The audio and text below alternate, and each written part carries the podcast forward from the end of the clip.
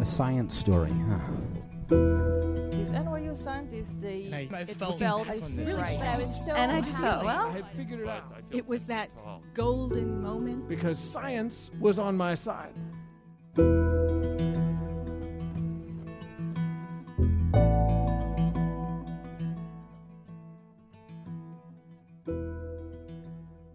Hey everyone, I'm Ben Lillie, and welcome to the Story Collider, where we bring you true stories of how science has affected people's lives. Our vacation is over, and we are now back with new stories. This week's story is from Tim Manley. The story was recorded in July 2012 at Union Hall in Brooklyn.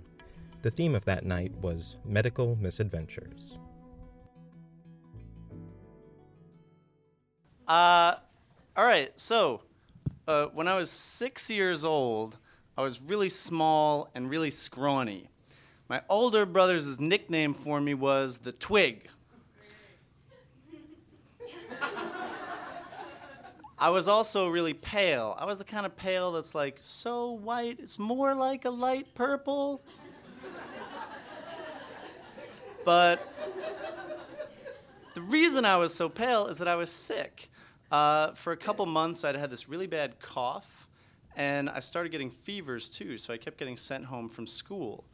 But the problem was that my family didn't have health insurance, and we didn't really have the money to take me to a good doctor. My parents had just gotten divorced, and my mother had moved my two older brothers and I to this little house in a new town, and we were really barely getting by. So I'm kind of sick for a couple months, and then thankfully, my aunt calls my mom and she says, I'll give you the 70 bucks. Take Tim to Dr. Houtman, who's the best doctor in town. Now, Dr. Houtman is a terrifying man. He has a face of stone and a voice like a dragon. But I, I read a lot of fantasy books as a kid, so I wasn't scared. I knew that bad things happen to the hero, but if the hero is courageous, he will be okay. I also knew that heroes all have sidekicks, and so I was very excited to have my mother with me. so we get to Dr. Houtman, and Dr. Houtman breathes fire on me, and I knock it away with my shield. And he also runs some blood work and x rays and stuff. and he comes back and he tells my mother Tim has, quote, complications of pneumonia and a collapsed lung. I just heard an ooh. that was our, that was my mother's thought, and she said, "Complications? What are those?" Uh, and and Dr. Houtman said, uh, I, "I'm not sure. That's why we'd like to send him to the hospital." So we get in the car and we're on our way to the hospital now, and I am fearless.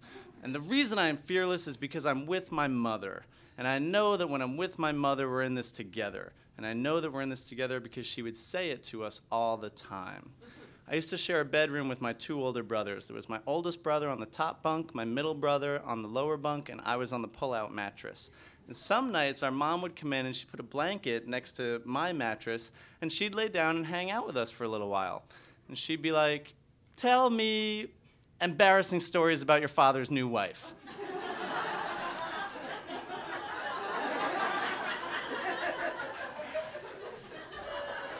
and we would be like, she has the weirdest sneeze. It sounds like there's a cartoon ambulance in the room. And our mom would go, You guys are so sweet. Please don't ever tell anyone I asked you to do that. But uh, it was also kind of a tough time. You know, we, we weren't living with our dad anymore. We didn't really know what was going on. So our mom would also say to us, Don't worry, guys. We're all in this together. Whatever happens, we're all in this together. So now me and my mom are driving to the hospital, and I'm like, I'm fearless. We're all in this together. I am the twig. and we get to the hospital, and I have my own room like a king. I look around the room and there's these glass jars that have biohazard signs on them, and there's all these evil metal utensils. And on the shelves, there are these coils of plastic tubes that are obviously for some sort of sick experiments that they run here. I say to my mom, actually, mom, there's one thing that I'm kind of freaked out by. It's these tubes. I really don't want them putting any tubes in me. And my mom was like, okay, yeah, sure, don't worry, they won't put any tubes in you. And then the nurse comes in and she's like, all right, Tim, time for your first shot. And I'm like, Mom, that sounds like a small metal tube. and my mom is like, what if I give you a dollar every time they give you a shot? And I'm like, all right, yeah, a dollar, fine. Because I'm a hero, but I'm also a shrewd businessman. And my mother and I have a ton of fun in the hospital. We play hangman, and I beat her in every game. We also play this game called Shoot the Bunnies on the Wallpaper with a Water Gun, which I invented. Child genius. And in between all the games that we're playing, you know, I get some MR- I go for some MRIs and CAT scans and whatever. And maybe a week goes by in the hospital, and then the doctors come in and they say to my mother, uh, we have found a mass in Tim's lung. And my mother says, What is the mass? And I think, They've finally discovered the source of my superpowers. and the doctor says, We're not sure. That's why we'd like to send Tim to Schneider's Children's Hospital, where they specialize in serious diseases in children. My mother says, What serious disease do you think that Tim might have? And I think, The ability to fly, the flying twig. and the doctor says, Lymphoma. So now we get in the car and we go to Schneider's Children's Hospital. And we walk in, and my mother says, Look, Tim, the whole first floor is a playroom for kids. There's only kids in this hospital. Isn't that cool? And I look over, and there's a kid in a wheelchair, and her legs are curled inward, and she has a bandana around her head. And I look up at my mom, and I say, Mom, why does that girl look like that? And she doesn't answer me. And we go upstairs, and I have my own room again, but this time it feels less like a king's chamber and more like a prison cell. And the doctors come in immediately and they say to my mother, In the morning, we want to biopsy the mass in Tim's lung. And I don't know what a biopsy is, but I assume it involves tubes. So I look at my mom and I'm like, Mm-mm.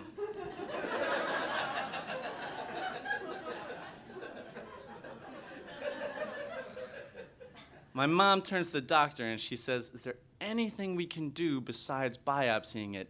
And I swear on my life, I have no idea why this is true. My mom and I have spoken about it. Neither of us understand this, but the doctor says there's only one way to get around biopsying it.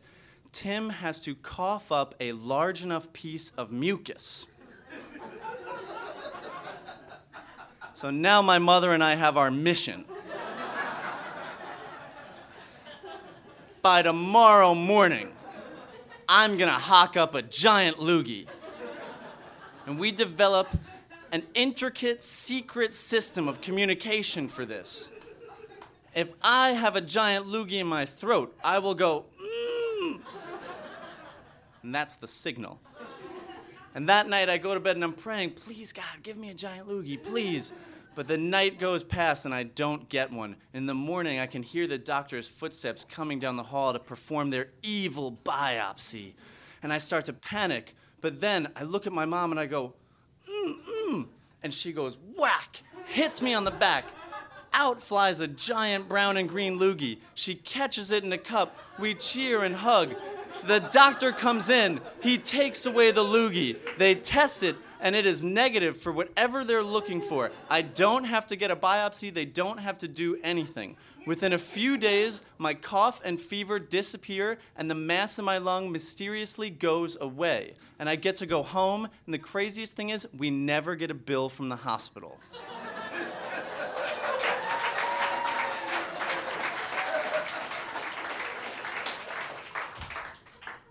Uh, a few weeks ago, I'm having a glass of wine with my mother, and this story comes up, and suddenly she gets very serious, and you can tell by her face that she's upset. And she says, There was a black cloud following me in those years. Because for years we were broke, a lot of things went wrong, and I kept getting mysteriously sick. But I said to her, No, I, I really disagree. You know, I, I never got any terrible disease. Our hospital bills got paid. It's more like we were being carried. And then I look at her face and I, I realize that actually I have absolutely no idea what she went through, thinking that her child might die. And that my thought that we were being carried is really just the naive thought of someone who's had such an amazing mother that even when there was a black cloud following her family, that she made herself like an umbrella to protect them, so that all that we would ever see was how great everything was. And she is here tonight.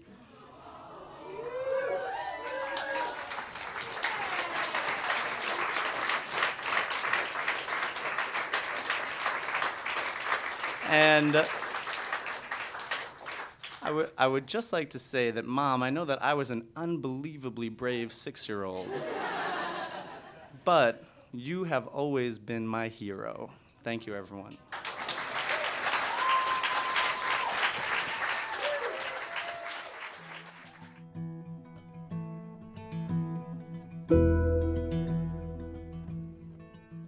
That was Tim Manley. For the past few years, Tim has taught high school English and Humanities at New York City's School of the Future. He is also a fiction mentor with PEN American's Writers in Prisons program, and his autobiographical mini comics, Stories I Wish I Could Tell You, are for sale in independent comic book stores across the country. You can also find him at 100 Reasons to Be Happy, that's 100 reasons to be happy.com.